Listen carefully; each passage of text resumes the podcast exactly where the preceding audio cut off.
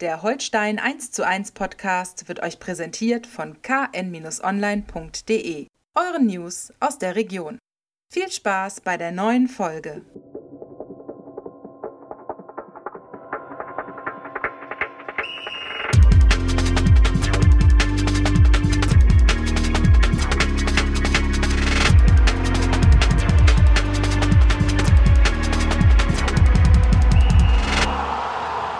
Moin moin und hallo, herzlich willkommen zu einer neuen Folge Holstein 1 zu 1, der Holstein Podcast der Kieler Nachrichten.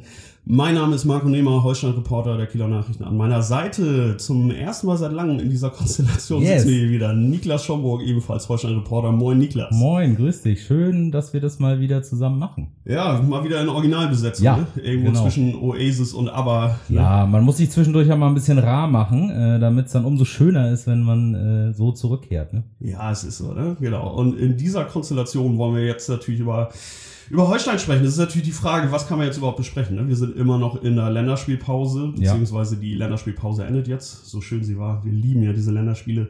Definitiv. Rumänien und Nordmazedonien, das sind echte Kracher. Ein Traum, ne? Wahnsinn. Und dann auch noch dieses deutsche Spiel, dieses vor Offensiv, Power, äh, Kreativität, strotzende, äh, furchtbar langweilige Spiel.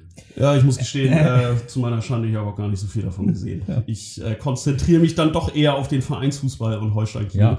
Und um nochmal dran anzuknüpfen, was kann man überhaupt sagen? Man kann einiges sagen, ne? weil wir reden hier immer noch von Holstein Kiel. Da passiert selbst in der Länderspielpause viel. Das ist richtig. Jeden, jeden Tag äh, gibt's was Neues, fast jeden Tag sozusagen. Ähm, und auch äh, seit unserem letzten Podcast, äh, seit äh, eurem letzten Podcast oder wie auch immer, seit der letzten der, Podcast-Folge. der unsere.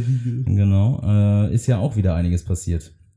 Ne, wir haben äh, direkt im Anschluss quasi ein Testspiel gehabt gegen Silkeborg, Genau, den dritten dänischen Erstligisten äh, in dieser Saison. Ja, es wird mittlerweile zur Tradition. ne? Ja, das ist richtig. Aber es ist vielleicht auch nicht schlecht, wenn man sich, um mal bei den Länderspielen zu bleiben, anguckt, was die Dänen in ihrer WM-Quali spielen, nämlich äh, alle Spiele gewinnen ohne Gegentor. 27 zu 0 Tore. Dann äh, ist so ein Vergleich mit dänischen Teams vielleicht gar nicht so verkehrt. ja, vielleicht sollte Holstein drüber nachdenken, sich in die dänische Superliga eingliedern zu lassen. Ja, das Bayern des Nordens sozusagen. Wie Bayern nach Italien, damals hier Holstein dann nach Dänemark. Aber auch, äh, auch äh, Silkeborg spielte zu null gegen Holstein. Ja, Und Holstein und spielte Holstein auch zu spielt null. ebenfalls zu 0. Das ist auch nicht schlecht. Ja, also äh, das Spiel war, ich sag jetzt mal inhaltlich, äh, was das reine Action-Geschehen auf dem Platz angeht, wenn man jetzt eine Zusammenfassung machen würde, war es relativ unspektakulär. Mhm. Äh, es gab ein paar Torchancen hüben wie drüben, aber was doch interessanter war bei Raps äh, Debüt, ich wollte gerade sagen Pflichtspieldebüt, aber das kommt ja erst noch, äh, beim äh, Debüt des neuen Trainers Marcel Rapp an der Seitenlinie, was interessant war, war natürlich seine taktische Aufstellung. Ich Ja. finde, das war durchaus schon mal ein Wink, weil er in der ersten Halbzeit mit einer Dreierkette hat aufbauen lassen. Davor ein Sechser, zwei Achter, Zehner, wie man es nennen will, äh, zwei Flügelspieler und zwei Stürmer, Doppelspitze. Fand ich äußerst interessant. Und man muss auch sagen, das hatte, ja, hat ein paar Minuten geruckelt, aber dann hat es wirklich auch gut funktioniert. Also Holstein hatte dann auch wirklich guten Zugriff hatte immer im, im Mittelfeld eine Überzahl, immer eine sehr gute Gegenpressingstruktur, weil die ganze Mannschaft auch echt hochgeschoben hat, teilweise komplett in der Hälfte des Gegners stand. Das sah schon, sah schon richtig gut aus und ich finde, ehrlich gesagt, das ist auch eine Option jetzt für den Liga-Alltag. Wurde danach auch nochmal von allen Beteiligten so bestätigt, dass das äh, durchaus eine Option ist. Gut, was sollen sie auch anderes sagen? Ne? Wir können, wir müssen aber nicht. Wahrscheinlich kommt es am Ja. Ende wieder anders. Aber gerade in der zweiten Halbzeit, ja, dann hatten sie auf 4-3-3 umgestellt. Äh, aus verschiedensten Gründen hatte das dann nicht mehr so gut funktioniert, aber es war kein Bewerbungsschreiben fürs 4-3-3, sondern eher fürs 3-5-2. Ein 3-5-2 ist ja durchaus auch interessant, vor allen Dingen, wenn du es ja so flexibel spielst, wie es heutzutage gespielt wird, ne? Dass du in der Vorwärtsbewegung aus der Dreierkette raus agierst und in der Rückwärtsbewegung auf eine Fünferkette mehr oder weniger ähm, situativ dann äh, anpasst. Du kannst ja auch mit asymmetrischen Außenverteidigern dann spielen, dass du einen tief äh, spielen lässt, einen sehr hoch schiebst. Da gibt's dann auch sehr viele Variationsmöglichkeiten. Ähm, ich kann mich eigentlich nicht erinnern, 3-5-2 bei Holstein jemals schon mal so äh, von der, äh, ja, wie soll man es sagen, also so richtig äh, ge geplant auf längere Zeit gesehen zu haben. Es gab es ab und zu mal ähm, bei Rückstand in den letzten Minuten, dass dann umgestellt wurde, äh, Ja. zweite Spitze und so, aber Ja, ich kann mich an eine ziemlich gescheiterte Episode Mhm. der Dreierkette zumindest unter André Schubert erinnern, der Mhm. ja dann wirklich gefühlt von Spiel zu Spiel äh, Anfang der Saison 1920 äh, geswitcht hat. Das, Stimmt. das hatte nicht wirklich gut funktioniert. Das habe ich war schon wieder verdrängt. ja, ich glaube, das war auch ganz gut so. Heute ist übrigens der Tag des Gedächtnistrainings, habe ich irgendwo gehört. Also Da sollte ich vielleicht dann Vielleicht solltest heute, du dir ja. durchaus nochmal die alten Spiele zu Gemüte führen und dich ein bisschen ja. da durchquälen. Nee, also da gab's schon mal äh, Dreierketten-Experimente, aber das war wirklich gefühlt nicht so von langer Hand geplant, sondern dann eher doch aus einer gewissen Verlegenheit heraus Mhm. Ähm, jetzt sah das schon wirklich gut geplant aus und ähm, wenn sie diese Prinzipien umsetzen, äh, die Marcel Rapp da jetzt innerhalb natürlich weniger Tage, er hat nicht viel Vorbereitungszeit jetzt im Hinblick aufs Spiel am Sonnabend in Ingolstadt, aber die innerhalb weniger Tage ähm, so ein Mhm. bisschen bei der Mannschaft verankern kann. Und das scheint auch der Fall zu sein, die haben jetzt viel Videostudium gemacht und so weiter, dann äh, kann ich mir wirklich vorstellen, dass daraus durchaus eine Stabilität auch erwachsen kann.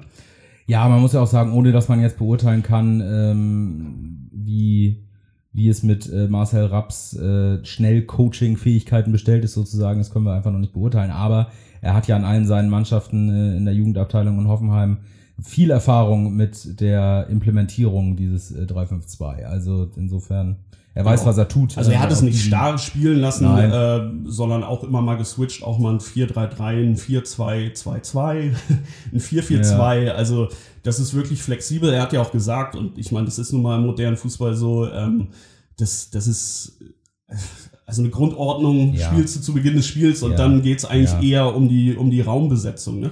So wie äh, Pep Guardiola mal sagte, äh, diese Grundordnung, das sind nur Telefonnummern für ihn. Ne? ja, es klingt ein bisschen so.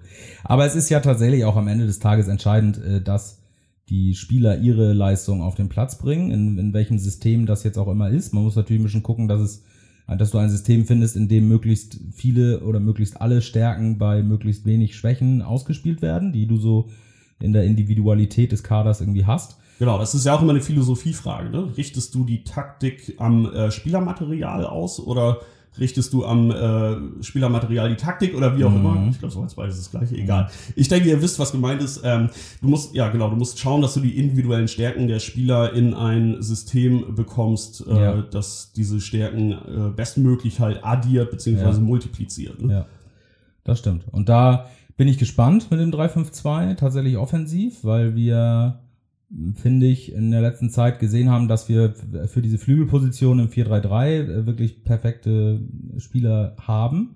Ja, die natürlich auch nach diesem können. System äh, verpflichtet wurden. ne? Genau. Und da muss man jetzt mal schauen, wie sich das dann vorne sortiert mit zwei, mit zwei echten Spitzen sozusagen und äh, kein Flügelstürmer, sondern ja eher zentralen Mittelfeldspieler und dann mit, ähm, ja, wie will man es sagen, Außen- Außenverteidiger, äh, Ja. mit, Mittelfeld, Außen, wie auch immer, jedenfalls keine Flügelstürmer.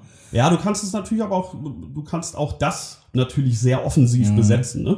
Also das muss jetzt nicht zwingend so sein, dass auf den Flügeln dann gelernte Außenverteidiger äh, wie Kirkesko links und Korb rechts zum Beispiel spielen, sondern du kannst es natürlich auch so machen, du kannst auch einen Fabian Reese auf der linken Seite Mhm. ausprobieren. Ich erinnere mich äh, daran, dass Nagelsmann, als er äh, damals in Hoffenheim übernommen hat, auch äh, ein Volland zum Beispiel auf diese ähm, Außenposition gestellt Mhm. hat, der ja nun mal gelernter Stürmer ist und das durchaus auch zur Zufriedenheit dann getan hat. Also selbst das könnte ich mir durchaus vorstellen. Auch das wird aber dann wahrscheinlich gegnerbezogen sein oder natürlich auch Spielphasenbezogen.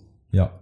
Also bei allem, bei allen Gedanken, die wir uns dazu machen, äh, merkt man eins ganz besonders, äh, wir tappen völlig im Dunkeln. Natürlich. Wahrscheinlich kommt es am Ende sowieso ganz anders, ne? Am Ende ist es doch wieder das klassische 4-3-3 oder man weiß es nicht. Aber also dieses 3-5-2 ist offensichtlich eine sehr äh, interessante und ernstzunehmende Variante, Möglichkeit, taktische Möglichkeit, das auf jeden Fall.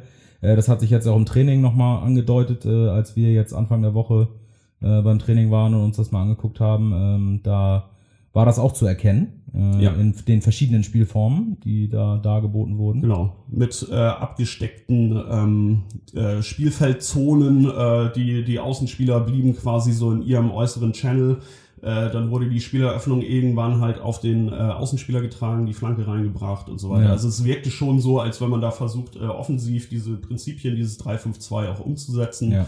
Und daran zu arbeiten. Und das, das machst du nicht aus Jux, sag ich mal, in einer, in einer Vorbereitungswoche. Also da steckt wahrscheinlich schon die Idee hinter, dass man das dann durchaus auch in Ingolstadt so spielt. Ja, das stimmt. Und der erste Eindruck aus dem Training ist, äh, dass es die Torausbeute zu befruchten scheint. Also Ja, der Tore Expected gefallen. Goals Wert im Training war äußerst hoch Ja. und der reale Torwert äh, war dem eigentlich gar nicht so untergeordnet, Nee. sondern da sind echt viele Hütten gefallen und so. Das, das fiel schon auf. Also es Mhm. war häufig so dieses Swoosh im Tornetz zu hören. Ne? Schönes Geräusch. Ein traumhaftes Geräusch. Traumhaftes Fuß- Fußballgeräusch. Ja, also das, ja, es war auch sehr viel Feuer in diesem Training drin, finde ich. Das, das sagt man ja oft so als, als Floskel, so, ja, es war sehr viel Feuer drin, aber es war richtig, es, es war richtig Dampf Ja. drin, man Wobei sagen. man jetzt auch, ähm, äh, es klingt ja jetzt immer so, als wenn das äh, in den letzten Wochen unter Ole Werner gänzlich anders gewesen wäre. Das ist natürlich auch Quatsch. Nein. Ne? Also Das hat Joshua Meester nachher nochmal Ja. im Gespräch gesagt, das war unter Ole auch nicht anders, da haben wir uns auch voll die reingehangen. Trainingsintensität ähm, war durchgängig hoch, auch in der Zeit, wo jetzt äh, dann die Ergebnisse nicht stimmten. Äh, vor allen Dingen an diesem, es gibt ja dann immer, je nachdem, wann das Spiel ist, äh, wenn es ein Sonnabendspiel ist, dann ist es der Dienstag, äh, der äh, eigentlich traditionell mit zwei sehr intensiven Einheiten belegt ist, weil das eigentlich so der einzige Trainingstag ist, wo man sich richtig äh, verausgaben kann, Ja. auch was die Belastungssteuerung angeht. Und äh, das da war unter Ole Werner so, das ist jetzt unter Marcel Rapp augenscheinlich so. Ähm, und am, am Willen und am Einsatz und Trainingseifer haben wir eigentlich ja auch nie gezweifelt. Nein, da hat nie jemand äh, sich hängen lassen oder gegen den Trainer gespielt Ja. oder sonst was, sondern da war jeder immer gewillt. Aber das Ja. ist ja auch das, was du in Ja. dieser Liga oder im Profifußball generell auch eigentlich voraussetzen kannst. Ja, Ne? richtig. Und das, das ist jetzt ähm, ohne Ole Werner äh, ist das genauso. Die natürlich ist es so, dass auch die Spieler jetzt erstmal gucken, was der, was der neue äh, so für Ideen hat, was das so ein, für ein Typ ist. Ähm, es gab darüber hinaus ja noch eine weitere Umstellung, denn ein langjähriger Coach äh, hat Holstein ebenfalls verlassen, äh, neben Ja, Ole Werner. kurz nach dem Abpfiff des Testspiels am Donnerstag kam dann wie Kai aus der Kiste auf einmal die Meldung, dass äh, Patrick Kohlmann mit sofortiger Wirkung äh, seine Tätigkeit als Co-Trainer bei Holstein beendet. Das kam dann doch für alle, finde ich, ziemlich überraschend. Ja, Also das war so äh, in diesem Moment nicht zu erwarten. Das hat sich auch nicht abgezeichnet. Er war auch ganz normal beim Testspiel noch eingebunden und saß mit auf der, auf der Trainerbank. Äh, das, das stand so nicht zu erwarten. Und es ist natürlich insofern, sage ich jetzt mal im ersten Moment zumindest ein kleiner Schock, weil das ist ja auch nicht irgendwer, sondern hat sich in den letzten sieben Jahren doch auch irgendwie zur Vereinsikone oder zur Identifikationsfigur aufgeschwungen. Zunächst als Spieler, dann ab 2017 unter insgesamt vier Trainern als äh, Co-Trainer. ja. Und jetzt geht er. Ja, definitiv. Also ähm, vor allen Dingen so in seinem, seinem Wesen als äh, ruhiger äh, Arbeiter, äh, so im Hintergrund als Co-Trainer. Da war ja eher immer so, äh, also ist jetzt äh, nicht der, der Lautsprecher oder der Sprücheklopfer, sondern hat da ganz gewissenhaft seine Arbeit gemacht, war ähm, sehr viel fürs Videostudium Genau, zuständig. Genau, er war nicht irgendwie nur ein gute Laune-Bär oder an der, Nee. an der Seitenlinie und Nee, für nee. die gute Stimmung oder die Chemie in der Mannschaft zuständig, sondern er hatte auch wirklich eine wichtige Rolle. Ne? Ja. Ja, und da muss man jetzt auch mal schauen, wie das sich weiter verteilt. Jetzt äh, sind mit Fabian Boll und äh, Dirk Bremser zwei Co-Trainer da, ähm, die ja auch die Kompetenzen aus der letzten Saison schon vorher so ein bisschen umgeschaufelt hatten. Ne? Also letzte Saison war ja Fabian Boll für die Standards zuständig. Genau, Das hat das hat Bremse übernommen. übernommen. Äh, Marcel Rapp gilt als, ähm, äh, ja, wie soll man es sagen, äh, Freund der äh, eigenhändig durchgeführten Videoanalyse. Ähm, so ein wenig. Ähm, mal gucken, wie das jetzt dann weitergeht. Ja, aber er braucht natürlich auch seine Zuarbeiter. Ne? Das auf jeden Da muss man jetzt mal schauen, wie der, wie der Zuschnitt äh, funktionieren wird, ob vielleicht sogar noch jemand dazukommt. Ja. Äh, wobei es äh, aus der sportlichen Führung heißt, dass man jetzt erstmal in dieser Konstellation weiterarbeitet. Aber gut, das hat man auch äh, bei der Vorstellung von Marcel Rapp so gesagt Ja. und wenige Tage später war dann Kohle halt weg. Ne? Ja, das ist, äh, das scheint ja auch die, die Verantwortlichen äh, überrascht zu haben. Ähm, genau wie bei Ole Werner. Das liest sich ja auch aus den ähm, ja beinahe schon traditionell rudimentären äh, Statements dazu ähm, raus, dass man da ein bisschen übertölpelt worden ist. Es drängt sich halt für Außenstehender tatsächlich so ein bisschen der Eindruck auf, um wieder den Bogen zu schlagen, etwas ist faul im Staate Holstein. Nicht, nicht Dänemark, sondern Süddänemark. äh, Süddänemark. Äh, Ja, Ja. irgendwie, irgendwie hat man das Gefühl, dass da zumindest was jetzt die Personalien Werner und Kohlmann angeht, dass da der sportlichen Führung so ein bisschen was entgleitet. Also in dem Sinne, dass gegen den eigenen Willen und zur eigenen Überraschung sich Veränderungen einfach in der ganzen Ja. Konstellation ergeben. Und das ist natürlich schon ein unglücklicher Eindruck, der natürlich auch die Frage aufwirft nach dem, nach dem Warum. Und das ist nämlich dann in dem Punkt, finde ich, genau das Problem, weil es, es schießen jetzt ja Spekulationen ins Kraut, dass da irgendwie das auf menschlicher Ebene vielleicht nicht funktioniert oder dass das irgendwie um Kompetenzgerangel geht oder so. Und das entkräftest du als Verein natürlich auch nicht, wenn Ja. du nichts weiter dazu sagst. Ne? Ja, eben, genau. Gerade die äh, Formulierung von äh, Patrick Kohlmann aus der, ähm, aus der Meldung des Vereins, dass jetzt der richtige Zeitpunkt gekommen sei, wirft natürlich auch Fragen auf. Ist der richtige Zeitpunkt einer mitten in der Saison? Also finde ich, finde ich schwierig.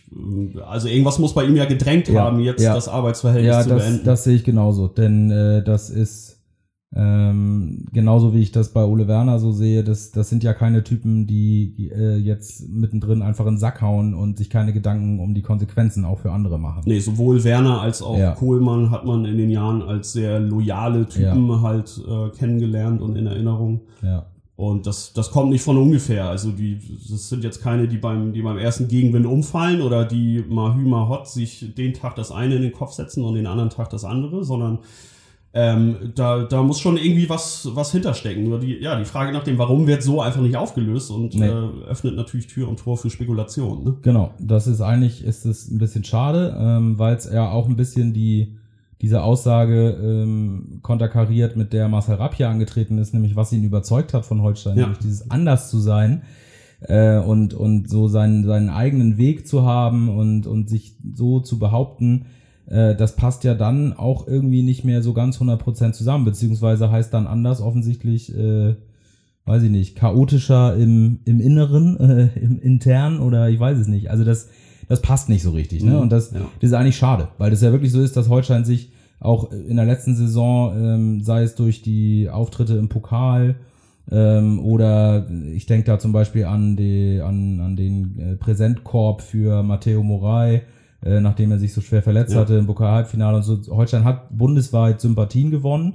Holstein hat sich entwickelt zu einer Adresse für Spieler, die ihr Niveau steigern wollen äh, auf einem gewissen Level. Die sich immer in einem ruhigen, aber sehr professionellen Genau. Umfeld weiterentwickeln Ähm, können. Also nicht zuletzt auch durch so Typen wie Laszlo Benesch, der ähm, äh, hier ähm, ja im Prinzip den Anlauf genommen hat, den er brauchte, um in Gladbach zumindest zeitweise äh, zum Stammspieler zu avancieren.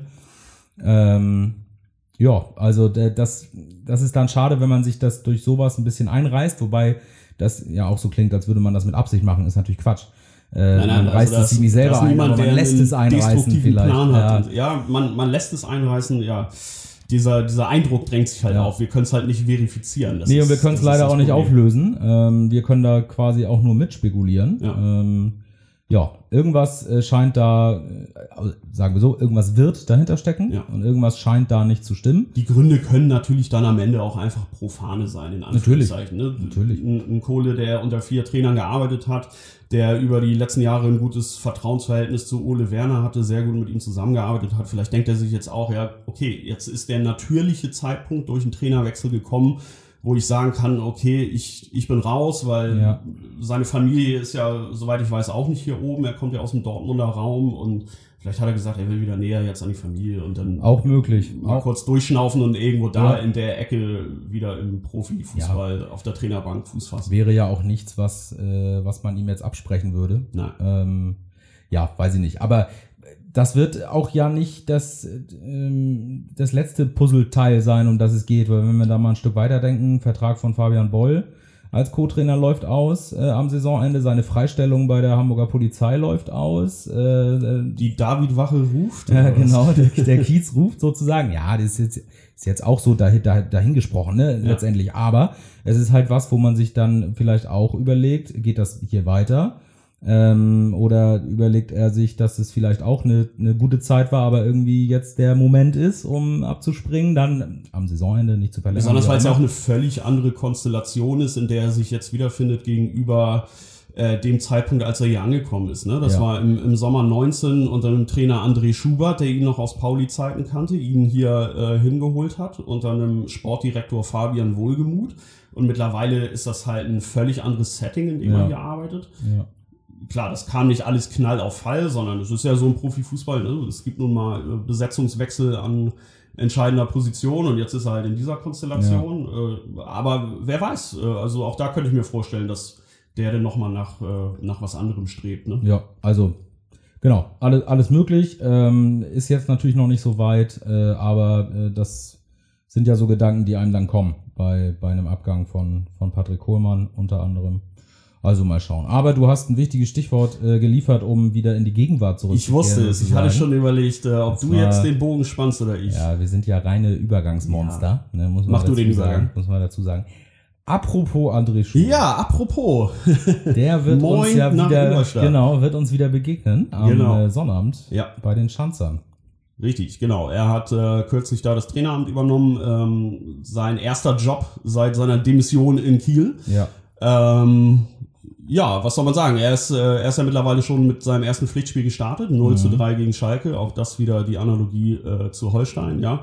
Kann mal passieren im ersten Spiel, dass du gegen Schalke halt Ja. unterliegst, ne? Ja. Äh, du kannst natürlich den Eindruck auch äh, direkt wieder drehen, indem du ein Testspiel gegen Nürnberg mal eben 7 zu 0 gewinnst. Ne? Richtig. Was war da denn bitte Richtig. los? Also ich habe es nicht gesehen, nur gelesen. Crazy. Ja, also äh, da hat äh, sich Nürnberg ein bisschen äh, an dem Nasenring durch die Manege ziehen lassen, sozusagen. Ingolstadt hat, äh, hat solide gespielt. Das ist, ähm, ja, ich würde das 0 zu 3 gegen Schalke auch nicht überbewerten. Nein, also nein. Ähm, das ist, äh, ist auch nicht der, ähm, Der Maßstab der für Maßstab für Ingolstadt. Ganz genau. Äh, da geht's rein ums Zweitliga-Überleben und da kannst du gegen Schalke verlieren. Wie, und wie du dann verlierst, ist Wumpe. Ähm, aber gegen Nürnberg haben sie gezeigt, dass sie wollen. Ähm, und Nürnberg hatte jetzt äh, keine A-Jugend auf dem Platz. Also das waren zwar nur fünf Nürnberger, die auch gegen Hannover in der Liga zuvor gespielt hatten. Aber, grundsätzlich eine sehr namhafte Absolut. Also jemand wie Manuel Schäffler hat äh, oder Beweis gestellt, dass er in der zweiten Liga Leistung bringen kann und knipsen kann. Äh, ja, auch äh, gut bekannt aus Kieler Zeiten. Also das war jetzt keine Jahrmarktstruppe. Und Die haben sich ähm, natürlich eine rote Karte abgeholt für Genau. die Nürnberger. Äh, Das stimmt. Ich glaube noch Ende der Ende ersten der ersten Halbzeit. Halbzeit. Ja. Da lagen sie aber auch schon zurück und ähm, Ja, aber das ist trotzdem kein Grund, 7 Nee. zu 0 unterzugehen Genau, oder 9 zu also- 7, wenn du dir eine rote abholst. Nee, offensichtlich, ähm, Ingolstadt war ja Abstiegskandidat Nummer eins äh, im Prinzip vor der Saison. Ähm, Als Aufsteiger ist das eigentlich deine natürliche Rolle, die du übernimmst in so einer die Liga. Tabelle spiegelt das ja auch so ein bisschen wider, aber ähm, das ist natürlich jetzt auch kein, äh, kein reiner Sparringspartner. Ne? Also das, das wird ein, wird ein schwieriges Spiel. Das ist, äh, sagen wir immer wieder, und das ist in dieser zweiten Liga ja auch, bestätigen ja auch die Eindrücke. Auch und vor allen Dingen die Spiele gegen Teams von unten, die Ja. ums Überleben kämpfen, sind einfach wahnsinnig eklig, anstrengend und Ja, und das wird auch Ingolstadt sein. Klar, wir kennen noch äh, André Schubert aus seiner Kieler Zeit und wie er hier Fußball spielen lassen wollte, zumindest Mhm. auch mit einem Ballbesitzfokus und äh, selbst das Spiel bestimmen. Äh, ich denke nicht, dass das der Ansatz von Ingolstadt jetzt sein wird am Sonnabend, ne? sondern ich denke, Nein. da wird es dann eher um diese äh, oft zitierten Grundtugenden im Abstiegskampf gehen, äh, Holstein überhaupt keine Räume bieten, äh, das, das Feld verengen, äh, Holstein in viele Eins gegen Eins Ja. Duelle zwingen. ja. Äh, es wird in jeder Hinsicht eklig, ne? in Zweikämpfen aufreiben, ne? sowohl sich selbst als auch den Gegner. Das ist so die, die Marschroute, glaube ich, die auch durchaus zum Erfolg führen kann. Und vielleicht ähm, hat André Schubert diese kurze und erfolglose Zeit in Kiel da vielleicht sogar ein Stück geholfen, weil das wieder eine Erfahrung ist, die er in seine Trainerarbeit irgendwie einbringen kann. Also ich, bin ich auch sehr gespannt. Ist ein Spiel mit sehr vielen ähm, Unbekannten, ne? Ja, mit neuen ja. Coaches auf beiden Seiten, vielleicht im neuen Kieler System. Ingolstädter ähm, Selbstvertrauen nach Testspielsieg gegen ein äh, Team, das in der zweiten Liga um den Aufstieg mitspielt, im Mhm. Moment zumindest. Also, ja, und dann äh, im Audi Sportpark äh, lange Auswärtstour für, Ja, für mit die längste, die du haben kannst in dieser Liga, ne? Ähm, das spielt alles mit rein. Insofern, ja, ich bin sehr gespannt und äh, möchte mich jetzt nicht zu irgendwelchen Prognosen hinreißen lassen, tatsächlich, weil ich, weil ich wirklich zu wenig ähm, Fundament dafür hätte. Ja. Also Es ist, es ist auch psychologisch ein bisschen schwierig, wie du es jetzt als Holstein angehst. Ne? Natürlich schaut man auf die Tabelle und es ist so ein klassisches Spiel äh, à la Verlieren verboten. Aber ich glaube, das darfst du nicht im Kopf haben, wenn du auf den Platz gehst. Ne? Sondern ich glaube, da geht es einfach drum, zu versuchen, das, was man jetzt in der Woche in Anführungszeichen gelernt hat, unter dem Ja. neuen Trainer umzusetzen. Dass man sich nicht davon äh, unter Druck setzen lässt, dass man jetzt unbedingt dieses Spiel gewinnen muss. Um, ja, also natürlich wollen sie es gewinnen. Und idealerweise sollten sie es auch ja gewinnen. klar, ja, ja. Aber, aber das darf die Köpfe halt einfach nicht blockieren. Aber da traue ich dem äh, Trainer durchaus zu, dass er der Mannschaft auch das vermittelt. Diesen Eindruck hat er auch in den letzten Tagen eigentlich vermittelt, auch in den Gesprächen, dass er hat auch immer gesagt, natürlich kannst du dieses Spiel auch verlieren, aber dann verlierst du es halt, dann ist die Saison immer noch Ja, nicht vorbei. Es ja. geht darum, jetzt einen Fortschritt zu sehen, äh, das zu sehen, was er auf dem Platz umgesetzt wissen will. Und ähm, das ist erstmal, glaube ich, der erste Schritt, um die Wahrscheinlichkeit auf Punkte in dieser Liga einfach zu erhöhen. Ja, absolut. Also es geht, es geht darum, sich so ein bisschen aus dieser Negativspirale einfach zu befreien. Äh, das geht natürlich am allerbesten über Erfolgserlebnisse. Es geht aber in erster Linie auch erstmal um ein wieder Vertrauen in die eigenen Stärken, in das eigene Spiel äh, und einfach wirklich zu sehen, wir, wir stehen auf dem Platz und wir haben eine Idee, was wir mit dem Ball, mit dem Spiel Ja. anfangen wollen. Genau. So. Das ist das Allerwichtigste. Und dann ist halt, ja, dann, du musst einfach die Sachen, die ja vorher schon nicht alle schlecht waren, dann einfach auf den Platz und vor allen Dingen auf die Anzeigetafel bringen. Ne? Das war dieses unsägliche Spiel mit der roten Karte gegen Hannover, das fing in den ersten zehn Minuten super an, ging dann danach völlig dahin. Da musst du halt, musst du halt die 80 Minuten nach dem Platzverweis musst du halt streichen, Ja. musst dich hochziehen an den 10 Minuten Das vorher. sagen ja auch alle Beteiligten, eigentlich ist das ein, ein Streichergebnis oder ein Ja. Streichspiel gewesen oder so, weil sonst die Entwicklung ja eigentlich stimmte in den Jetzt, in jetzt den Rostock Wochen. war natürlich auch maximal unglücklich, ähm, aber da hast du halt auch, ne, John Verhoek, der macht halt dann einfach mal die zwei Hütten. Ja, du hast halt bei Holstein gesehen, man hat äh, fast eine obszöne Menge an Ballbesitz, aber Ja. weiß irgendwie nicht richtig, Ja. was man vorne damit anfangen soll. Und das ist ja genau das, wo äh, Rapp ja von Tag eins an sagt, da will er ansetzen, will Genau. äh, die, der Mannschaft Ideen äh, und Handlungsanweisungen mit an die Hand geben, äh, konsequent und effektiv vors Tor zu kommen und dann auch die Kiste zu treffen. ne? Genau. Und das, ähm, das, das ist das, worum es geht. So, und wenn du dann am Ende Großchancen hast und die vielleicht auch nicht alle nutzt und dann holst du nur einen Punkt, dann ist das scheiße. Ähm, aber dann ist es vielleicht etwas, an dem du dich wieder ein Stück hochziehen kannst. Und ähm, das Problem, aus Ballbesitz gegen tiefstehende Gegner äh, irgendwas machen zu müssen, hat ja nicht nur Holstein. Jo, das gibt es selbst in höheren Sphären. Gibt es ne? selbst in der WM-Qualifikation zwischen Deutschland Oh, jetzt fangen die wieder mit dem Thema an. spielen. Ja, aber das ist halt, da, und da, da wünscht man sich ja manchmal einfach einen Spieler, der, der jetzt, ja, weiß ich nicht, in der Kreisliga heißt das, mach mal was Geiles. Weißt Ja. du so, äh, Wer wäre es aktuell bei Holstein? Wer soll was Geiles machen, deiner Meinung nach? ja, wer wäre es? Es ist eine, es ist eine gute Frage. Es gibt einigen, denen ich das zutraue. Äh, ich traue es zum Beispiel Steven Skripski äh, in, der, in der offensiven Position zu, äh, der in, in, auf der Achterposition der, sein Glück nicht gefunden hat, äh, der aber als äh, eine der beiden Spitzen das durchaus leisten könnte. Und ähm, da halt auch mit seinen Fähigkeiten in der Lage ist, mal einen zu versetzen und, und abzuschließen, trocken abzuschließen. Das ist ja, ich warte immer noch darauf, dass er seine, seine Fähigkeiten äh, aus der Unionzeit und vor allen Dingen aus den Spielen gegen Holstein mal. Und er kann ja geil hervorkramt. kicken. Ne? Ich denke da nur an sein Tor in Düsseldorf zum Ja. Beispiel. Oder auch, ja, am, am Dienstag im Training war Ja. er einer, der ganz vorne mit dabei war, die, Ja. die Kiste zu treffen. Ich traue es auch, auch einem Joshua Mees zu, wo wir Ja. gerade hier vom äh, Thema Torabschluss reden. Ja, ähm, der durchaus eine Rolle spielen könnte in so einer Zweisturmspitze, das ja auch schon gespielt hat früher in Hoffenheim, Mhm. wo er ausgebildet wurde, unter anderem ja auch unter Marcel Rapp, der damals Co-Trainer in der U17 war, äh, hat häufig diese Rolle als Halbstürmer, zweiter Stürmer gespielt äh, und ja, auch dem traue ich zu, sein Torkonto weiter nach oben zu schrauben. Ne? ja, absolut. Und dann hast du, darfst du Finn Bartels nicht vergessen, der in dieser Saison nicht die überragende Form der Vorsaison hat vielleicht, aber der immer in der Lage ist, äh, Momente zu kreieren. Ja, ne? ja. Dann hast du Fabian Reese, der äh, manchmal ein bisschen äh, das, ja, äh, wie soll man sagen, das Pech hat, äh, dann 50-50 Entscheidungen oft falsch zu fällen oder unglücklich zu fällen, äh, wenn sich das bessert oder wenn da auch ein bisschen Spielglück einfach dazu kommt, Das ist immer auch äh, dann ne? kann er das, ist auch mit seiner Abschlussstärke äh, leisten. Also da Mhm. gibt's viele und da gibt's dann viele auch für wenig Positionen in so einem 3-5-2, muss man sagen.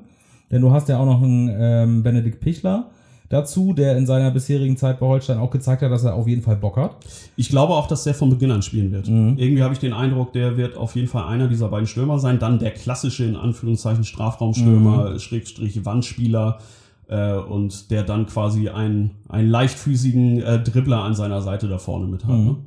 Ja, und wer natürlich auch eine Chance hat, das hat auch das äh, Testspiel gegen Silkeborg gezeigt. Er hat in der Startelf gespielt, in der Dreierkette zentral Patrick Erras. Das könnte für ihn natürlich auch nochmal wieder eine neue Rolle sein. Ne?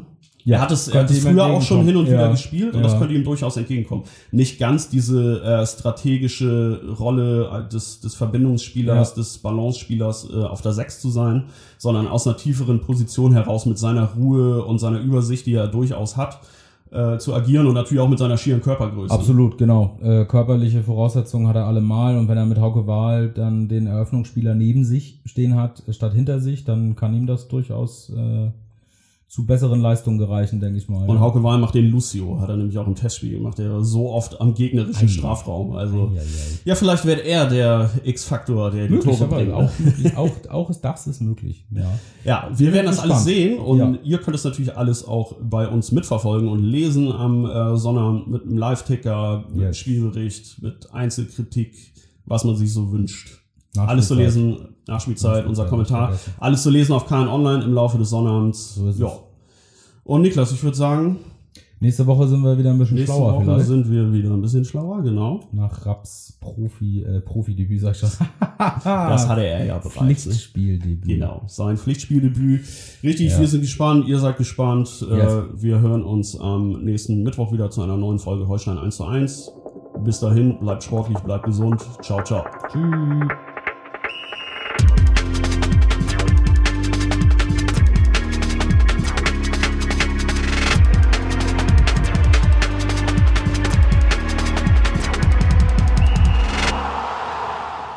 Folge von Holstein 1 zu 1 wurde euch präsentiert von den Kieler Nachrichten.